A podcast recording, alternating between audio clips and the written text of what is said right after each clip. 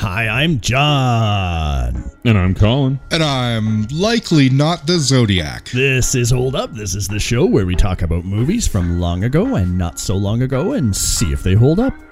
I need to know who he is. I I need to stand there and I need to look him in the eye and I need to know it's him. Methinks our friend's a tad bit fuckered in the head. Well, it looks like the real Zodiac killer was friendship. Cue the, Cue the theme song. What do you mean there's no evidence? You have him seen with the ciphers, the military boot prints, the same size shoes and gloves, the most dangerous game, the Zodiac watch, the background of school children, the, the misspellings of Christmas, the bloody knives. All circumstantial. We know that Darlene knew a man named Lee. yes. Lee. Nobody calls me Arthur. So all coincidence aside, Robert, how can you be sure that Lee Allen is a Lee from this file? The knives I had in my car with the blood on them, that blood came from a chicken that I killed for dinner. This is a case that's covered both northern and southern California, with victims and suspects spread over hundreds of miles. Would you agree? Yes? Darlene Ferrin worked at the Vallejo House of Pancakes on the corner of Tennessee and Carroll. Arthur Lee Allen lived in his mother's basement on Fresno Street. I'm not the Zodiac. Door to door. That is less than 50 yards. And if I was, I certainly wouldn't tell. All right. It's breakfast time. You know, you're going through the cupboards, you're looking for that thing to eat. And what do you find in the cupboard? Some serial killer movie. Hey, what's going on? We're going back to look at one of the greatest unsolved serial killer cases in the history of time. Unsolved. Might have some clues, might have some ideas. Maybe the real guy died before they could really pin it on him and go get that evidence. But it is an amazing story called Zodiac. And of course, Zodiac brought to us by Cheerios. Uh, no, it's not. Cereal jokes. Come on, let's go. Um, David Fincher directed. and I love David Fincher's movies and work. His directing is uh, is pretty incredible, pretty pretty distinct, but not in an insanely obvious way. Other than some of the flashy video stuff he put into like uh, Fight Club and uh, Panic Room was where things maybe took a little bit of a dip for Mr. Fincher, but Zodiac doesn't leverage any of that stuff. So what we're left with is a movie that just has uh, some solid directing potentially um, and goes on about the uh, Zodiac killer over a number of years as the case kind of unfolds and some of the key people who were involved in it. And who are those key people, you ask? Well, it's this cast. Uh, it- which is pretty incredible, by the way. So Jake Gyllenhaal uh, leads us as Mr. Graysmith. We have the Hulk, Mr. Ruffalo. We have Iron Man as Robert Downey Jr. We got Goose, Anthony Edwards, Brian Cox. Oh, you fuckers, put me in your movie. Uh, Elias Koteas, um, who is Casey Jones from the Ninja Turtle movies. Uh, and if that wasn't enough, there's more like uh, Donal Logue, uh, John Carroll Lynch, Dermot Mulroney, Chloe Sevigny, John Terry, Philip Baker Hall, Adam Goldberg. Uh, you can go down this list and you can find people who are uh, well known, um, great actors. They really bring in a lot to the table. And this movie covers a lot of people um, as we go through. There's a lot of different settings and locales that we get into. So quite a quite a detailed um, and in depth cast that we got here. One thing that scared me about Zodiac as we were getting ready to get into it, it was actually twofold. Is that number one, this movie didn't blow my socks off when I originally saw it in 07. Um, and number two, that the runtime is one hour and 57 minutes, so well over that two hour mark. And I don't think I was too far off with how Zodiac made me feel uh, in the theaters because while it, the budget from what I saw was between you know 65 and 85 million. I don't Did know you why say such one a wide hour frame. 57? 157 minutes. Okay, sorry, okay, is what I meant to say. I probably did say that because, yeah, no, me. Uh, the box office that this brought in, though, was basically at 85 million. So if this movie cost on the upper end of that scale I just mentioned, then this movie made no money, Yeah. uh, broke even, and probably did. You know, always will do well in. in uh, I guess we don't have DVD sales anymore, but streaming and all that kind of stuff. We would have had DVDs back in the day, so maybe it would have made a bit more. But people didn't really seem to glom onto this one like some of the other um, David Fincher movies. And I think what preceded this one in the Fincher library was Panic Room, which I think was also kind of not strongly uh, received by folks. I didn't really like Panic Room myself. Um, kind of an interesting idea, but just not a super great movie. So Zodiac. Um, I already said I didn't really love this movie when it first came out. Where, where are you guys coming from with Zodiac? I imagine that all of us were hanging at the time. We probably watched this or went to the theater. Who knows what was happening in 07. I would imagine. I mean, for me, the same basic thing. I remembered seeing it, but not being over the moon with it. Um, but I have to say, like later in the years afterwards, uh, this kind of fell into my somewhat common rotation, I guess. Um, like I've seen this three times probably in the last year, year and a half. This being my third or fourth Cool. time, if I remember right. So I Oh wow. I I always I always even back in the day thought this movie was too long. And Yeah. and I think there's a lot of um I'll, I I also felt like it didn't focus um why? it jumped why around it jumps you're, around You're supposed to start with your history. You're not supposed to just start shitting on it. What's going on? I'm not sh- I'm not shitting on it. I'm saying my history You're like instantly was talking. He's like, "What's your history with it?" And you're like, "It's too it's long. too long. It's the writing shit, acting garbage. Burn it. Done." that doesn't mean that doesn't just that it's too long doesn't mean that it doesn't hold up though it's uh there are lots of movies that are too long it's just um it's it's a bit of a slog to get through. It's always been a bit of a slog to get through for sure.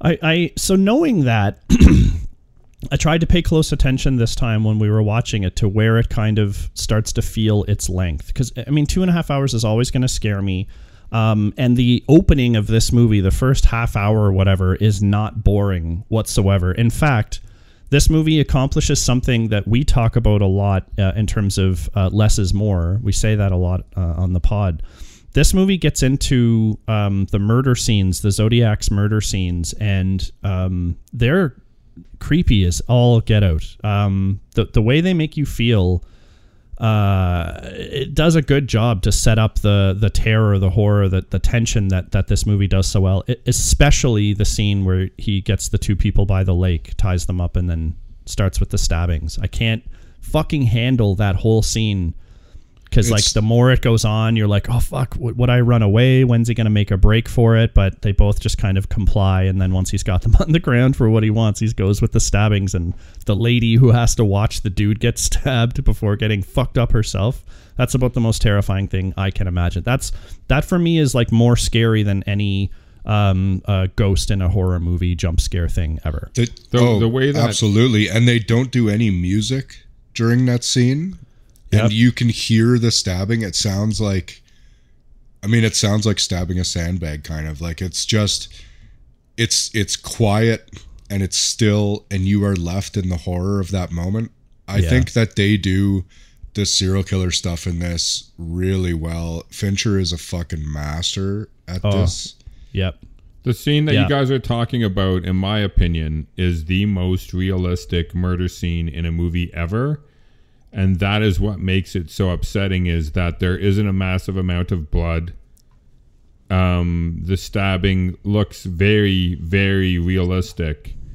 And the Yeah. the the way that it is done like Brent said with no music there's nothing flashy about it. It feels almost documentary style of watching two people get tied up and murdered. And it's it's still to this day very hard to watch. And I've I've seen this movie countless times so so Yeah. that scene when it comes up always gets the hair on the back of my neck standing up. And the cinematography in this movie is also, as David Fincher tends to do, amazing. Um, Yeah. Like it just looks beautiful. He has a. Uh, I don't even know how to describe his cinematography. I mean, the first time I really noticed it um, was uh, probably in in Fight Club. No, Seven even. Like my God, Seven is a beautiful movie for Oh. how fucked up that movie is.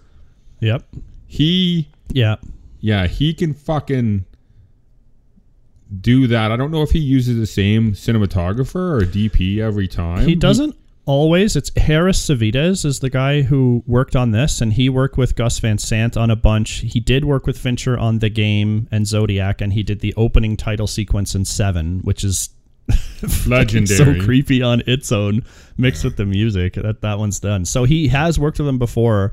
Uh, but whoever else Fincher works with from a cinematography perspective, he just must choose them and sh- be able to share his vision and collaborate like so well to, to come up with with what we end up getting in a movie like this. There's like no question in my mind that there's like all, like no mistakes. Nothing seems out of place with any of how he's directing, with how he's framing these shots, and with how everything kind of looks and feels. In fact, I will go so far as to say that this movie set in San Francisco and it does not um, idolize the town because of the content that we're dealing with here right it's about a, a serial killer the town is never famously shown if we see the golden gate it's either fog set in or we're flying over it in a weird way after a, like a super tense scene so i kind of like that he didn't pay a love letter to san francisco this way it was more like this dark ominous city where evil things happen and i really like that it set the tone really well Yeah, Yeah, it's he better does do if a you good open job. this movie with beautiful San Fran. It's it's feels typical, kind of, I guess, right? The normal Yep. stuff. Show the parks, like try to lull us into this beautiful location, which now, I mean, apparently Yep. San Francisco is such a fucking shithole now. I bet you people are dreaming of the Zodiac days. oh The opening They're all shot, walking around the streets going, "Hurdy, gurdy, hurdy, hurdy, gurdy." Love that song. The uh so do I. The opening shot of this movie too, which is the out of the car window, slowly, gently cruising by the houses till we land on the one where um the kid comes out of. It's it's like the, this guy can fucking direct like a fucking Oh, yeah. motherfucker. I know that he shoots like 40 or 50 takes sometimes. The opening of of Social Network it was 99 takes. Um uh one of the actors Jesse asked Eisenberg was. He's Yeah, like, why, don't we, do a hundred? He's like, and he, and he, Finch, No, we're Finches done. is like, we got it. and he's like, but we were so close to a hundred. Like, why the fuck would you not do one more? But um, but he gets what he gets is uh amazing. Like it's it's hard to It's argue. true. And um, the the actors who work with him, uh, it's hard. They they put up with it because they know what he gets. They want to be I a wonder, part of it. They want to be in it. I wonder if Yeah. part of his like amazingness is because like Fincher did a shitload of music video directing, Yeah. Yeah. right? Uh to lead in and then even afterwards, right? Like even after he had done 7, he did a Perfect Circle music video, right? Yeah. This shit's crazy. Um so I wonder if all that experience didn't open up just a ton cuz they're you know, those would be shorter shoots where you're getting a lot of good directorial experience but in a lesser time, right? You don't have to do like a, a TV show or something like that. You're doing like a fucking 4 minute thing. So um I wonder if that didn't allow him to get a real just fucking trophy case full of experience and then just lay that into these movies because he knows exactly who he is and he can do it effectively and perfectly every time. The feel is there. I think yeah, that's he's his- there's no wavering. He's he's so consistent. I, I bet doing the videos really pushed him to like you got to fit the best stuff you got in a four minute period. There's no like just track this one while this band member talks. No, it's like get in there, get this, get that, like show the craziness. And so I, I bet that really leads him to like know how to punch up the best of the best in a movie and then like rolling back from that and just having good consistent direction. I think I've said this before about Fincher stuff that I I'd watched some videos analyzing his style, and and one of the videos I watched had shown how well Fincher follows people in shots. Like his shots are rarely static. Uh, setup shots that he get he starts tracking people so that you always know who you're meant to be paying attention to without even thinking about it and so it's the one great thing about all his movies is i'm never confused where i am what i'm doing what i'm supposed to be doing um, yeah, it, it- it's just something I, I I'm super impressed by in all this stuff.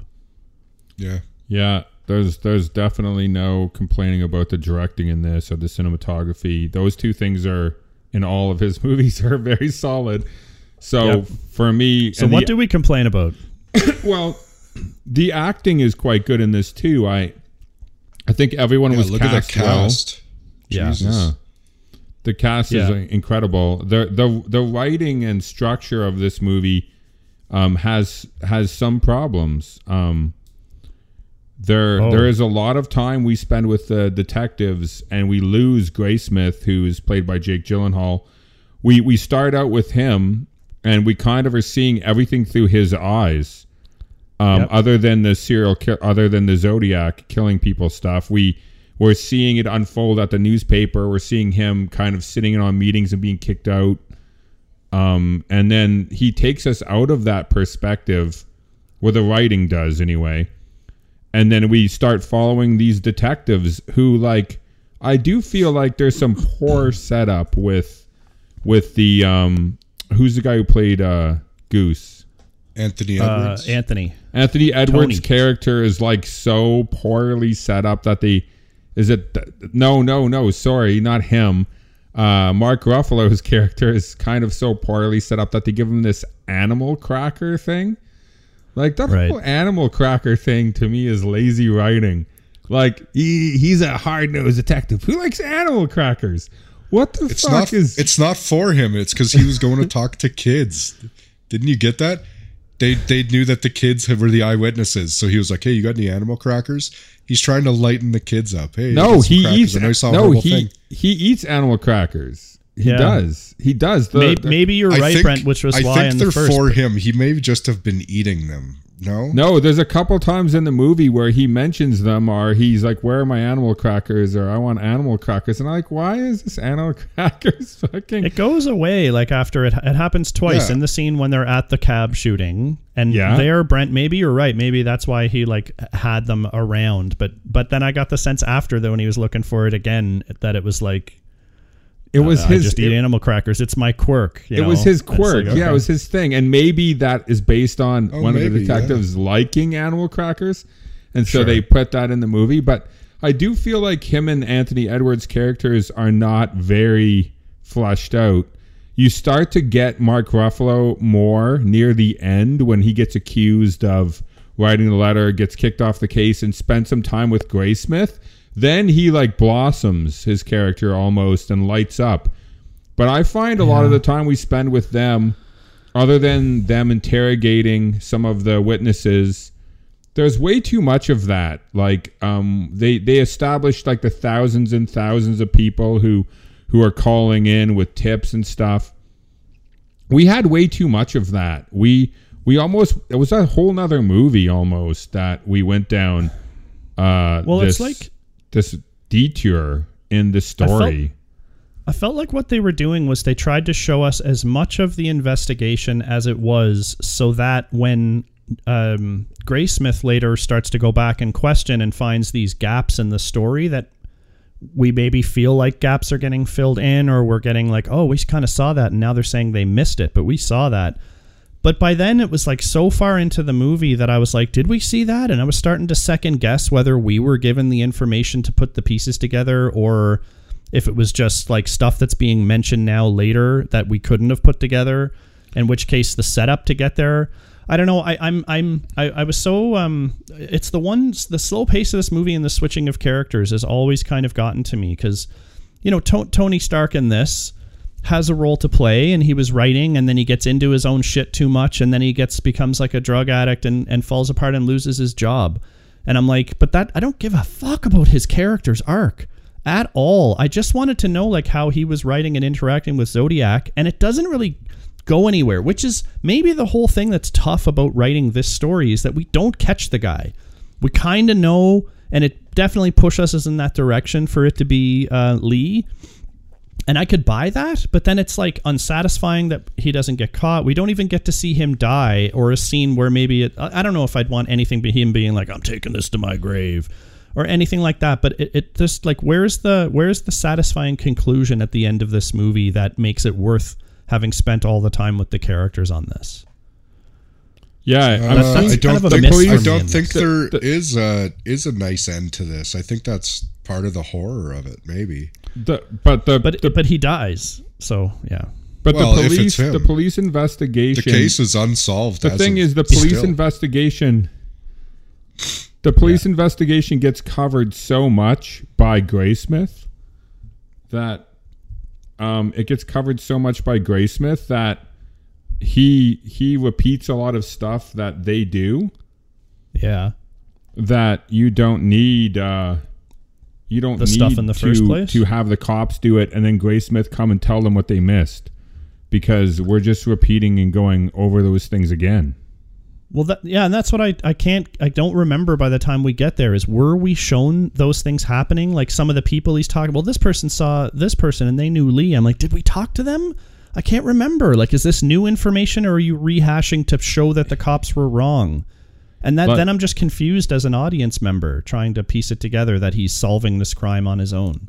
I think Like he we- catches things that were missed, right? Obviously, um, I I have no memory of those things being in Do- here. do we I'm need- trying to, and I'm trying to remember what the things are right now, and I'm blanking. I'm a little ill, so pardon me. But It's all- But to Um, me, do we need to? Do we really need to go down?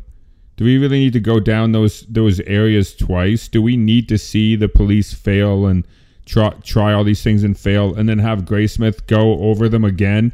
Because a lot of the time he's telling them stuff they don't know from Vallejo's case, and he's like, "Did you know this?" And he's like, "Oh, I didn't know that. Yeah, it was in the Vallejo thing. Or did you know that? And it was in the it was in this jurisdiction's thing." And he's like, "Oh, I wasn't even told that."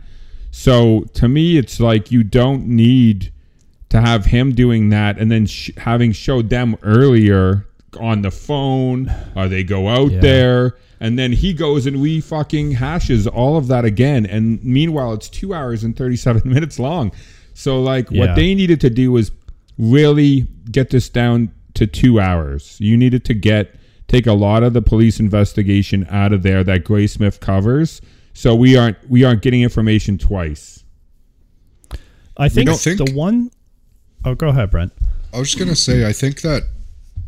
Well, I don't think this. I I wonder this if You know it. the main character in this movie is the Zodiac, and I'm not disagreeing with you, Colin, but um, just kind of like bringing more detail in. I think that the main character of this is Zodiac. So I think when we deal, like, because we open the movie with the Zodiac, um, we progress through a bunch of different areas, right? With the uh, cartoonist and then the Paul Avery and their relationship and the cops and then whatever, right? And all the wrong things.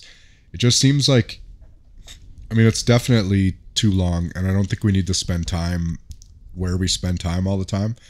Uh, but I do think that a lot of the the story being built out that long way is because it's meant to be. It's it's I don't know. Do you know what I mean? It's more meta that Zodiac is the main killer, and we're looking at that all from the top and witnessing uh, everything that yeah. happened within. Which again, not disagreeing that it's too long, but suggesting maybe that's part of what makes it fit. But Yeah, but I, th- like- I think this is a good example of bad writing because the best kind of writing comes from us seeing it through a character's perspective. And instead, Yeah. we're jumping around to different characters and seeing things from different perspectives. And when you write something like that, and it's also way too long, you get Yeah. lost and you you don't know you don't have any connection to it anymore. Like you connect to a character and you're going through it with them. This is like all over the fucking place. So it's hard Yeah. to stay focused and to keep your attention. And there is some of this movie, let's be honest, that is a little boring.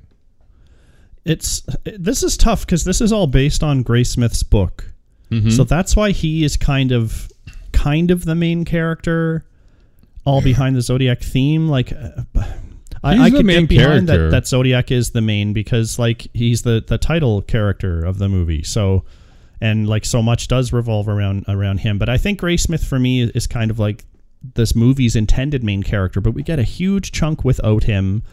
I find his um his whole marriage stuff like and Yeah. Chloe Sevigny's character like she comes in and like immediately you get that she's quirky, but that's all you really get. Why else would she be with this guy who like people have a name for him around the office that you know kind of reflects his quiet and interesting demeanor. Let's say people misunderstand him, so they call him the the bad name at the office that I'm not going to repeat here. Um, so then it it just seems like he he gets with her, then they skip ahead and they have kids. But she's obviously annoyed with him. But then she like any tension that gets built there, she's like, just figure it out and I'll be waiting and we'll deal with it all later. And he's like, okay, I got to pass on on all my insanity around this case. So that that whole life stuff doesn't add anything to me. It, it adds a bit of stress to him investigating the case. But I'm more stressed by the case that there's a serial killer out there than Graysmith's marriage is falling apart. I don't give a fuck about that either. Like these these these true life stories. Um, sometimes you accept that they're going to be a little bit longer and drawn out and maybe not as exciting because it's it's saying this is what happened in real life. And if Zodiac was never actually caught, then we have to deal with that. And I would have liked for there to be more um, more shock and awe from the audience that they kind of knew it was Lee, but he didn't get it. But by the time we're done with this movie, I'm like, we had Iron Man going nuts, and and Anthony Edwards is like doing the investigation. Then he's just like, I'm I'm transferring out. It was like, okay, bye, uh, see ya, have a nice day. And it's like, what the fuck? I don't care. And But- this is maybe hard on Ruffalo, but he just moves on anyway, doing the same shit. So For- like it was, it's just too much piled on, piled on to to tell that real life story. But they're telling the elements that I don't give a shit about. For for me, I think those are like, elements that contribute to the failure of the case, right?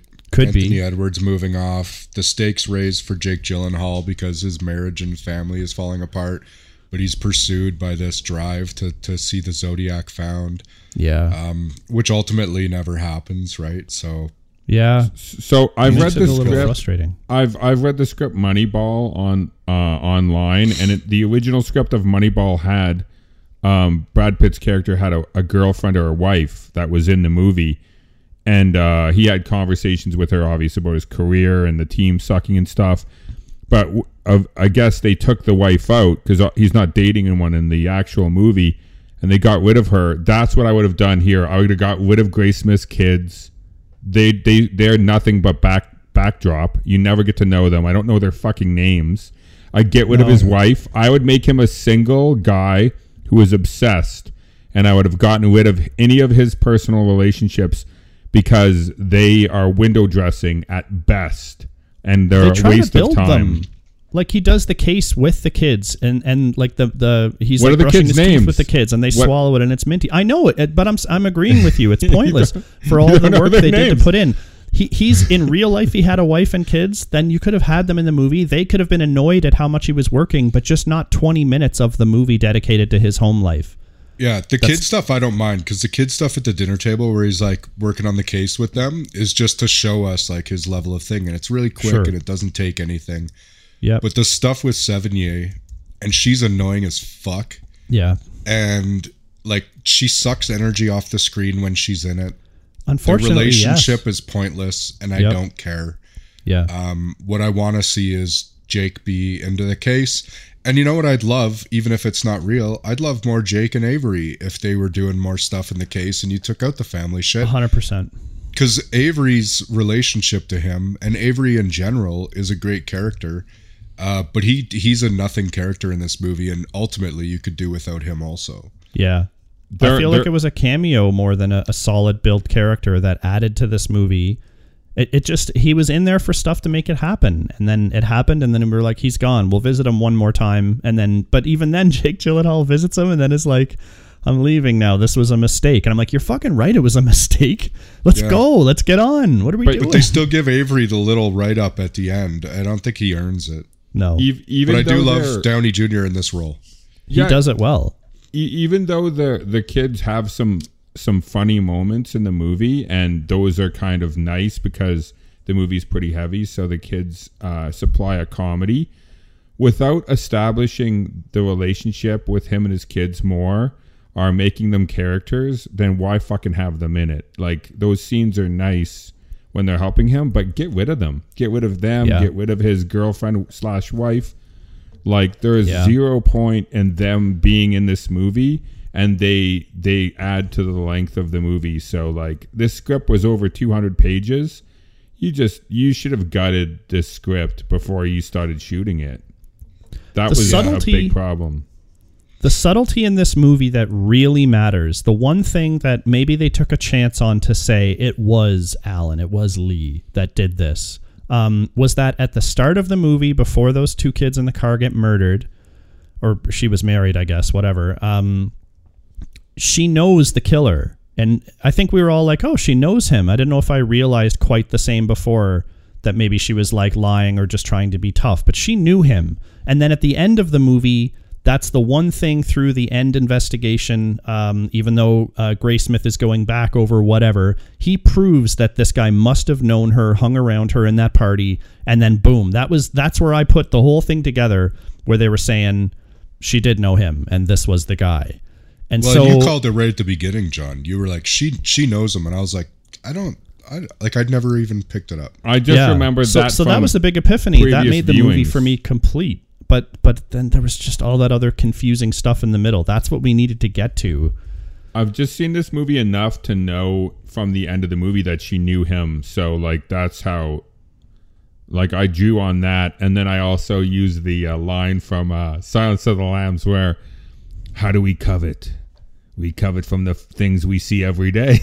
so, Yeah. so the idea that he knew her was uh, Yeah. interesting then. I yeah, like I think people people are aware enough about serial killers now that you know that you kind of get that some of that pattern where they they start with with what they know, right? Their their moms treat them like shit, so they kill their mom and bury them in the basement, and then have a thing against women. Um, in this one, he knew this gal, and all his other kills too were like very female focused because the dude survived because he stabbed um, the guy on the beach four times and then went right over to the girl and was like rolling her over to stab her shit to death. Um, so th- that's the that's the important stuff about this case to me. Um, so yeah, I, I I like I think tightening this up might have made this a more of a taut kind of thriller, but that maybe wasn't the intent. Maybe he wanted to tell the, a faithful story and that it was annoying and frustrating at the end that you know we never really caught him and never really knew and such sh- what should have been easy things were missed but i also get it because how many cop jurisdictions were in this all of them trying to handle their own shit plus their other caseloads like i don't know there's something there's something about this that um, the movie erin brockovich and how that rolled through might have been a better uh, s- pilot for this story, a better vessel for this story, where she's like investigating the the, the the all the people, and that her investigation is interesting. And I don't necessarily love that it's the guy in the bar who blows it all open at the end of the day, and we were made to think that he was a bad guy throughout it all. But I'll give that a pass, and we gave that movie a hold up because um, it did the the investigation element was really interesting to follow, and I just can't say the same about this investigation. Yeah. Yeah, and someone said it earlier. I think it was Jon. Without an ending um, that is more satisfying, you can't have a movie be this long. If you, this is the story you want to tell, you have to make choices. And this movie's script really feels like they didn't make choices. They just kept everything in and uh, edited together that way. Like you, is it a, is it a movie about the police investigation? Is it a movie about Graysmith's obsession? Is it a movie about Paul Avery and his career going down the tubes? Like because of because of his involvement with Zodiac and Zodiac threatening his life. Like what is this fucking movie about? Like you like it's the I don't I don't I, I'm assuming all of this was in his book but this is seems like another attempt where you tried to adapt a novel and stay too true to the novel and not Yeah. make the script more cinematic in a movie because the climax of this movie is them in a diner talking about Zodiac. That's the climax. And Yeah. that is a fucking weird climax for a movie is is explain-a-log and uh and then him wa- going and seeing the guy Zodiac the guy they think is Zodiac and looking him in the eye but Yep. after two and a half hours I don't think that's enough I, I tend to agree. I mean, again, I get this is real life and that's what happened, but then if, like you say, if Then- you're telling me that story, just just get there quicker. you got and you got to structure it differently like if you want to tell that story you could have you could have told it out of sequence you could have done it in ways that made it more interesting um you could have fucking tarantinoed it or whatever you wanted to do but doing this as a straight story um at that this length is there's just so much to cover that they wanted to fit in. They wanted you to know about, like the phone calls with um with Goose talking to the guy and like, oh, we need the foot, we need the shoe prints, and he's like, oh, that's the other guys. He's like, okay, well, I'll call them, and uh, he's like, you still haven't telefaxed me this. Like these, the, We don't have There's a whole telefax. section of the movie that is there's half an hour, forty five minutes that's just stuff like that, Yeah. and like That I get could the be whole- hurried along. It could also just be another movie. like like that I could have all been revealed to Graysmith through Ruffalo saying all of the jurisdictions that was fucked up. And Graysmith goes to all the different jurisdictions and says, "Oh yeah, he referenced me." So we don't need to see that earlier, um, because Graysmith's going through the exact same struggle with going from different jurisdictions where he committed different crimes. We're just seeing everything twice is how I felt. Yeah. Even if new elements of the investigation were revealed by Graysmith, I don't feel like they're relevant or timely for me to understand what he's talking about. So it's more about him going through it, me watching him go through it and agree and then move on. But I wish that I had more of that understanding of exactly who they're talking about and and why it's important and yeah, why some of the stuff that we're hearing or seeing for the second time without having been shown it the first time in a way that's like this isn't going to work out or they're missing it or like there's that fingerprint like somewhere behind there that you just don't see Yeah, he does a much better job in Seven. I mean, once again, Fincher didn't write the script, so so No, one I of the shouldn't say- Vanderbilts did. You know the famous Vanderbilts? james vanderbilt Yeah, he's a legit one of the New York Vanderbilts. This guy. which is funny because listen to this he, so he wrote zodiac but then he wrote the amazing spider-man and its sequel and then independence day resurgence and the 2022 version of scream Okay, so this Yeah. guy's just not a very good stands out there. screenwriter. I mean, I'm, I shouldn't say that. So this guy's screenwriting is not what I would consider my taste then, because none of Well, those you, movies you never know. Were good. You never know what the what the me. cuts were going to be or anything else, right? I mean, I don't. I'm also not big Spider-Man or or any of that stuff. Our But Independence Day um, Resurgence is, uh, in my opinion, a terrible. never screenplay. seen it I don't think I've seen that either. I, I have. I refuse to see things that are out there. Just Yeah, the well, fucking, you- uh, you guys 50 were- IQ people. You guys were you guys were smarter than me because I I got sucked into watching it with by The- I think the thing I think- mean someone went to the theater. God damn it! The thing I think that happens with this movie is that it's so close to the people making it. Because, like, reading about it, yeah Fincher and um and this Vanderbilt were really drawn by this and Fincher actually grew up in the area and Yeah. is said to have remembered seeing cops follow his school bus home and then in one story he asks his dad or says something about it and his dad very candidly just says oh yeah it's because there's a serial killer who's killed some people already and he's threatening to fucking shoot the tires out of a school and then pop the kids as they exit so um, you could see how these guys were passionate about this.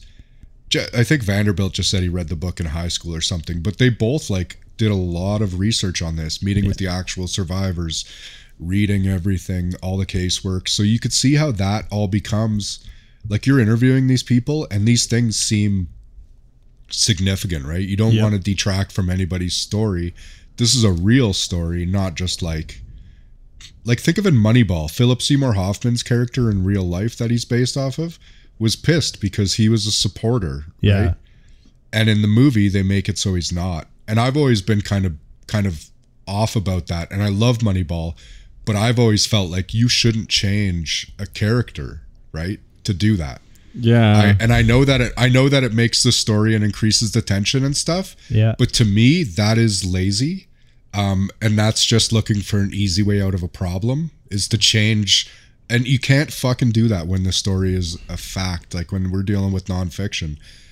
And so I feel like maybe that's where they got lost with this. Too yeah. I- much time spent trying to do the story justice and then getting lost in the weeds. I agree with your point about this movie, but I disagree with Moneyball because while I would be upset like that guy too, the great thing that that screenwriter does, Aaron Sorkin, is he will change those things because he knows it will make a better movie. And uh, Yes, but it's a not- I know, I know, I know, and it's not fair to that It's I not know, fair but to the I know, story either. well, social network. I mean, Mark Zuckerberg had a girlfriend when he was going to Harvard. He's married to her now. None of that was in the social network, but it made the script that. Better that he didn't to have a girlfriend. I mean, that stuff seems no, but it was a big. That's a. You're you're changing a real person. You're not just omitting them. I know, Omitting a person but like, can you imagine different. if I- Philip I would- Seymour would- Hoffman's character wasn't? Think about Philip Seymour Hoffman's character being a supporter in that movie. How much worse would that be? Some of the best scenes are are him and uh, Brad Pitt's character arguing about Once the- again, the I team and agree. I love run that it. movie. Like- you know that, but I'm saying there there is So, a like, line there that God. I'm not sure that you should cross in art. I guess. When, when I mean, at the end of the day, I is would rather- anybody? transcribes reality, right? Yeah, I- I, would have rather heard that he talked to the coach, and the coach was like, "I understand why you're doing this, so go ahead."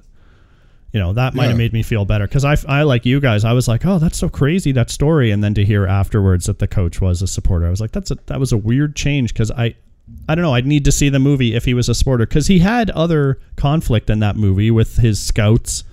And the owner wasn't hundred percent supportive all the time, or just didn't have the And- money to throw at it. So All the media and Yeah. the players and everyone thinks already that Ice he's a Cube on the radio? dunce. this was Ice the Cube. principle that just But you know, all of us That's have watched. T accent that you just did. shit. But but all three of us Ice have Cube's watched. like, get to the car. Some- Ice tea.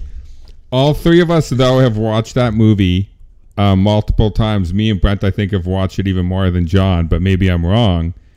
And so, say what you will about him making that change, but that is a big reason why I keep watching that movie is because it's it's everybody against them, everybody against them. They had it was just him and it was just his his uh, it was just uh, Jonah Hill, and everyone else was opposed. So without that, that movie is not as strong.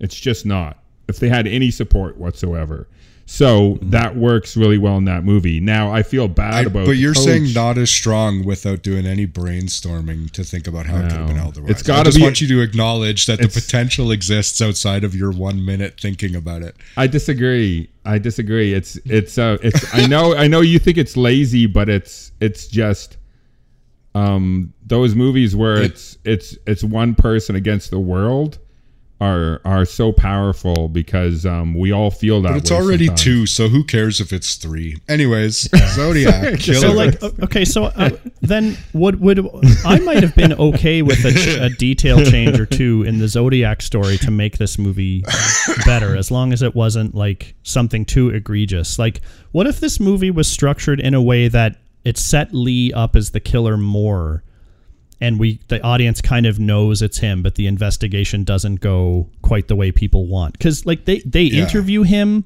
and they're like they're all sitting in that room in that cafeteria after he leaves and everything he says is fishy and then they're just like couldn't get a warrant and the and the fingerprint doesn't match and then just we're off him. So all the intuition of the cops just goes right out the fucking window and we as the audience are pretty sure i think at that point too. So then we got to suffer with more more of the investigation and stuff. I would have rather maybe or I'm thinking about this aloud as we're talking about it. Like, what if it was more following that guy, and then the cops' investigation to someone that we know who it is would be like more more tense for me and more disappointing when he gets away and dies of a heart attack because like we'll have known it was him. And I guess maybe they're saying true to life, we don't actually know it was him, even though all things are pointing his direction and.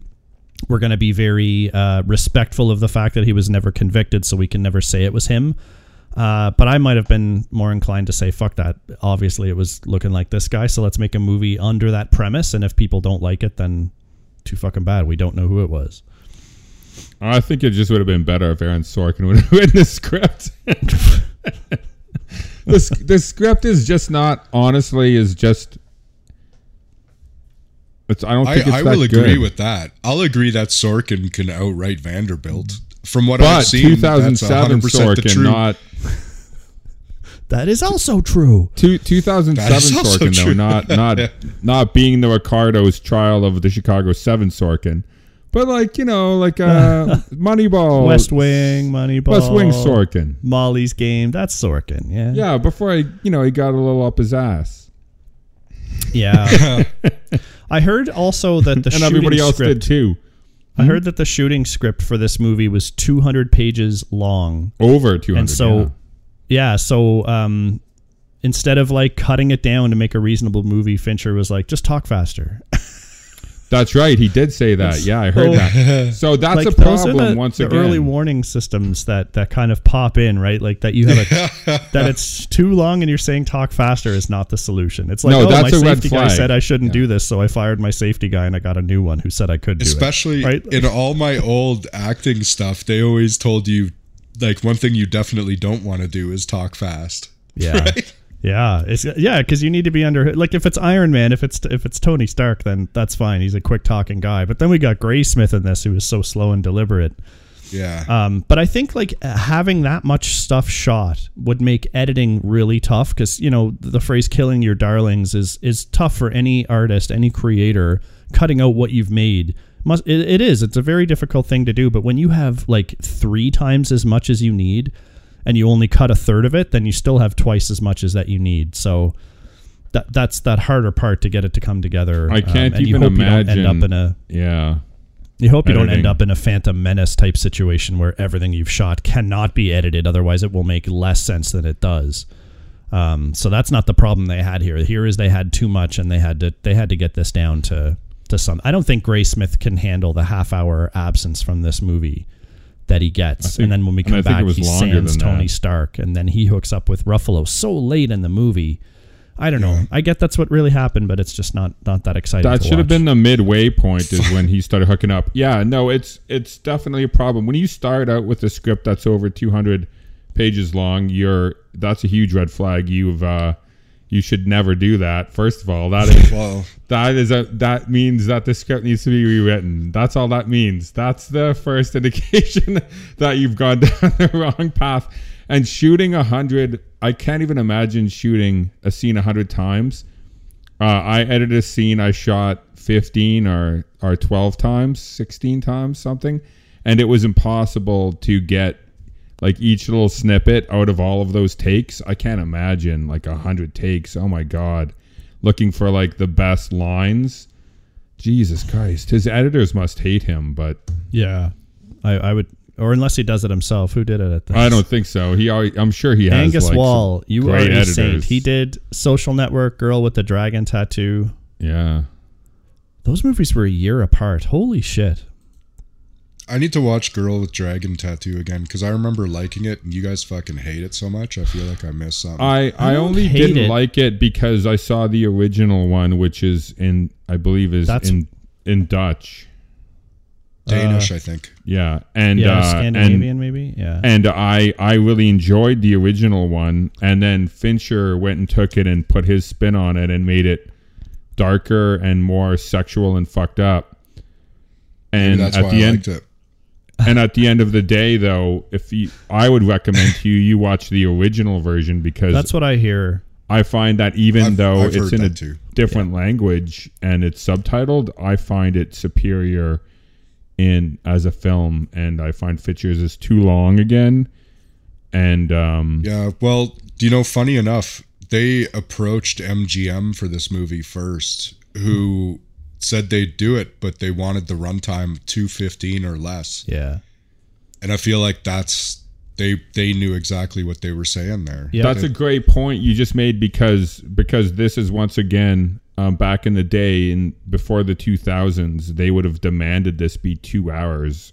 Um, well, they said 215, but they demanded they would demand this to be two hours, and if you would have cut this to be two hours, it would have been a way better movie. This is the problem we have these days. Movies are way, way, way too long and um, I really wish the studios had. And once again, the people who are working for the studios weren't just asking for them to be cut for time. They you had people who were running studios who had good taste and understood movies and understood what the audiences wanted. You, I don't know if you have that in streaming services or studios today. I don't know if you have good people. Everything's become about the money. Mhm. right? The don't people that founded these things founded off passion. Yeah. Yeah. And that's where you need to be with art. You can't make art financially. It Yeah. fucks it all. No, it does. It, it coming in like that's why we have all the superhero craze. Not because it's good cinema or entertaining. It's because they know it's going to make the money, even the shittiest ones, except for DC. Yeah. I can't wait for Yeah. all that to just like die. They can't make a good movie to save their lives, and they keep on trying. I guess bless their strange hearts. But the other on the other side, just admit that their fucking territory is bad. yeah, They got they got beat. They got fucking beat. The, the the the real estate they own, Batman, Joker, there's there's stuff there, right? But they have stuff in their lesser known catalogs too that they could be leaning into. Why not be the studio of the dark heroes, right? Make I some know. real gritty shit and then fucking let people come to the theater and see superheroes the way that the fucking real shit should be, right? Yeah, they're they're too stuck. Even if it's dark, it's still bubblegum for what they're making. Yeah. And now it's too late. Like they can't shift now. There's no way they start with a lesser known group of superheroes and anyone pays attention.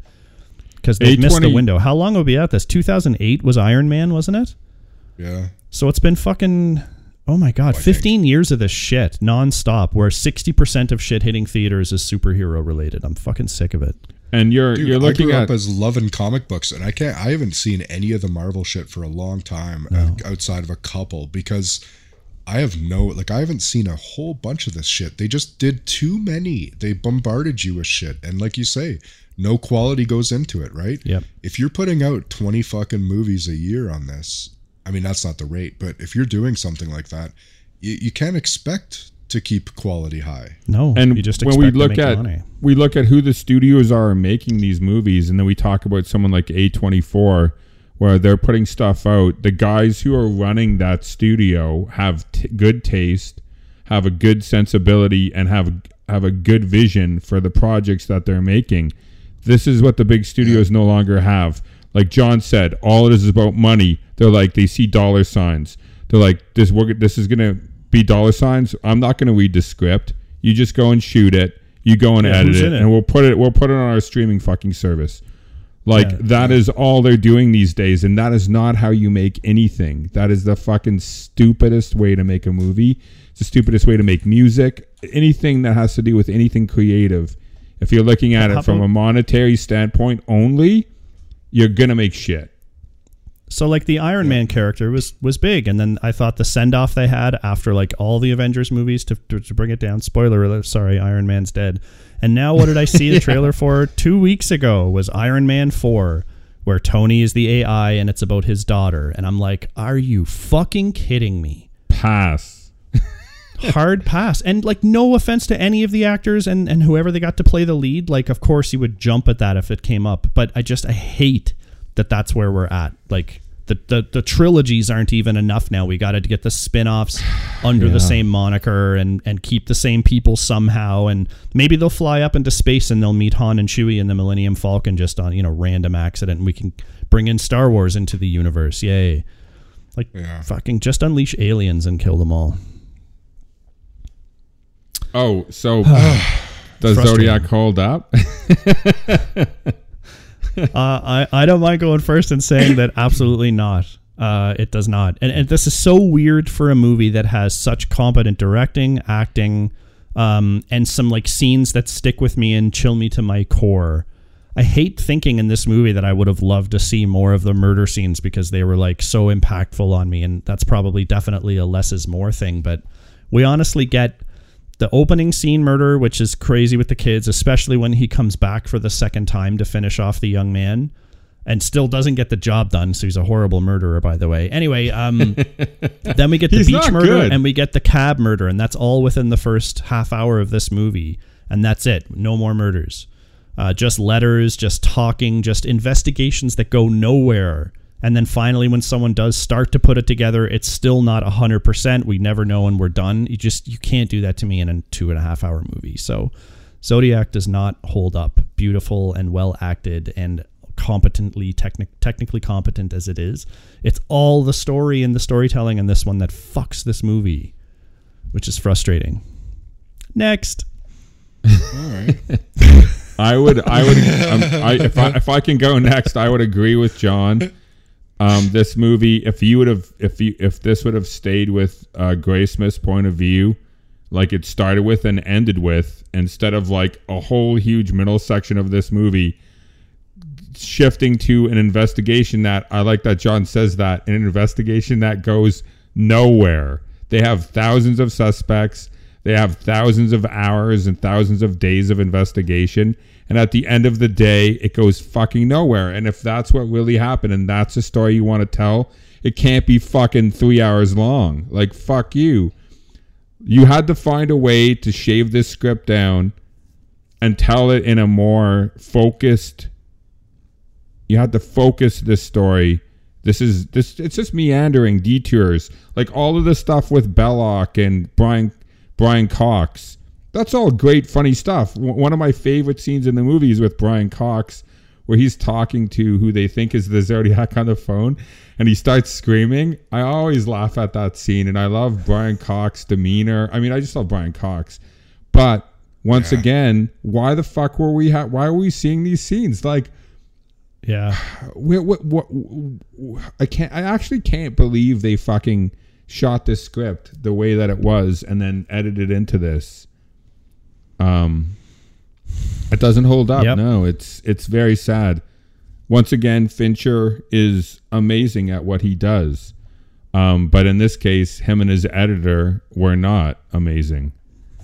Uh, they did a po- piss poor job, and they left everything in. Piss poor. Brent, Love This, it. by the way, for all the for all the audience, Colin had declared before we did this week's show that he was going to be a nicer Colin and not just say thick shit. so this is the new Colin. Yeah. I want you all to know he says that. piss poor instead of fucking suck. So it's a progress.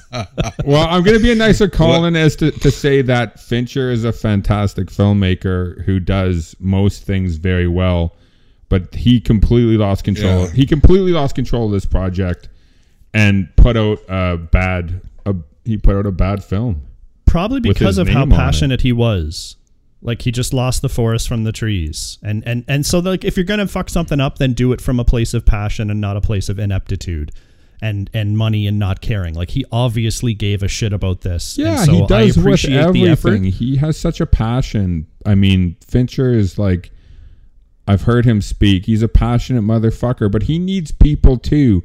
People are letting these filmmakers down in in ways that is going to ruin their legacy sometimes. Especially this movie, not so much in 2007, but today, all of these great filmmakers are putting out very, very bad products, and it's simply because they have no um, no counterpoint. They only have their own Yeah. opinion, and everyone is saying they're brilliant, and everyone is getting out of their way and letting them do what they want, and like and just kissing their ass. And that's the last thing you want as an artist is people around you that kiss your ass and tell you you're brilliant. And these guys are older now, and and they- they've surrounded themselves with those people. Yeah, they're the trendsetters. They're the big, like the Scorsese. Who's ever gonna say, Marty, you shoot too much, Matty? But Mar- maybe Martin some people need to, Scorsese is the and they need to biggest disappointment in his in- Lucas, for me all as those a guys can filmmaker. fucking say it to him. Oh, I mean, someone should have told Yeah. fucking Lucas something a long time ago. Jesus fucking Christ, where are your well, friends? at least Lucas? for the Phantom Menace. Jesus, dude. yeah, they What don't do have have for this, friends. They have sycophants. Yeah, that's probably how it got. But they make the money, right? They're all getting paid off of this. So the, the like the, the better they look, they come back for. I know it, it. The money comes into it again. I bet that's such a huge factor. Where's my sycophants? I want sycophants. Yeah. I'm an artist that wants sycophants. Oh, I think know, you're so great. low level- You- It's great. Ah, fuck yeah, I'm going to make terrible shit now. Um, my opinion of this movie is the following. I think it holds up. I like this movie before. I like it now. Fincher's my fucking homeboy. I love him, and I'm not such a big fanboy that I'm just squealing this movie out. I think that it really does hold up. I think the story is interesting. Um, it's a bummer that they don't catch the killer at the end. Like in real life, when they don't catch him, I think that's probably a bigger bummer.